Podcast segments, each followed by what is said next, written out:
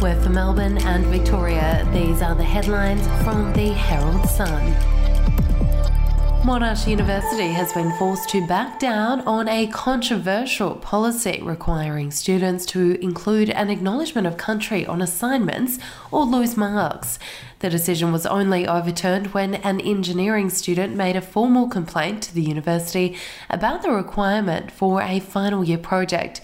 The student was docked marks for not including the acknowledgement and made a formal complaint to the university, leading to the requirement being withdrawn. If you would like to read more on that story today, you can take out a subscription to the Herald Sun at heraldsun.com.au or download the app from the App Store. Traders and city leaders have called for urgent action over the sale and possible transformation of the Melbourne Star, fearing it will be left to rust and rot. More than 14 months after it was closed, the Docklands observation wheel has failed to attract a buyer, and its future remains in the hands of administrators trying to claw back more than $3.9 million of debt. Administrators told the Herald Sun they are talking with local and foreign investors with a view to selling the wheel, moving it to another location, or shipping it overseas but no deadline has been set for the sale or possible revamp of the Docklands site, raising concerns the wheel could remain as a 120 metre white elephant for years. We'll be back after this. News doesn't have to be boring. The Brits have given Prince Harry a new nickname after yet another tell all interview. Oh, God, is it the Ginger Whinger?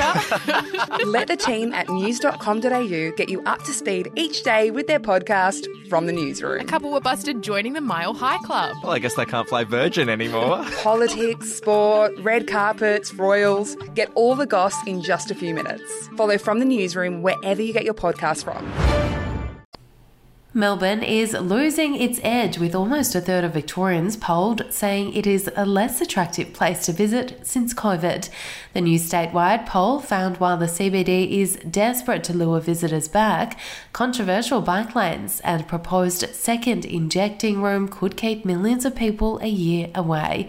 More than a quarter, or 28.4%, of respondents said they were less likely to visit the city because of an increase in bike lanes. Melbourne has fallen to 10th on the list of world's most livable cities after consecutive years in the top spot. And Novak Djokovic is set to play in the Australian Open with his three year ban on entering Australia now overturned and a visa granted. The Herald Sun can reveal the Serbian tennis star is on the verge of finding out about his future at the Grand Slam, with federal government sources confirming a decision had been made to revoke the ban and grant him a temporary visa. Djokovic was sensationally deported in January after the federal court upheld a decision to cancel his visa on health and good order grounds because his presence in Australia could stoke anti vaccine sentiment and threaten to undermine the nation's COVID 19 response. Those are your headlines from the Herald Sun. For updates and breaking news throughout the day, take out a subscription at heraldsun.com.au. We'll have another update for you tomorrow.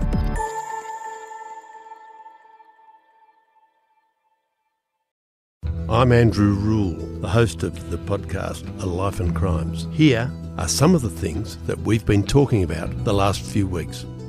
The brutal truth is that when you start looking at it, they always kill or injure a lot more than each other. The professional hitman used to be a professional hitman. Evil strikes in all forms, but particularly as stupidity. Life and Crimes is available wherever you get your podcasts.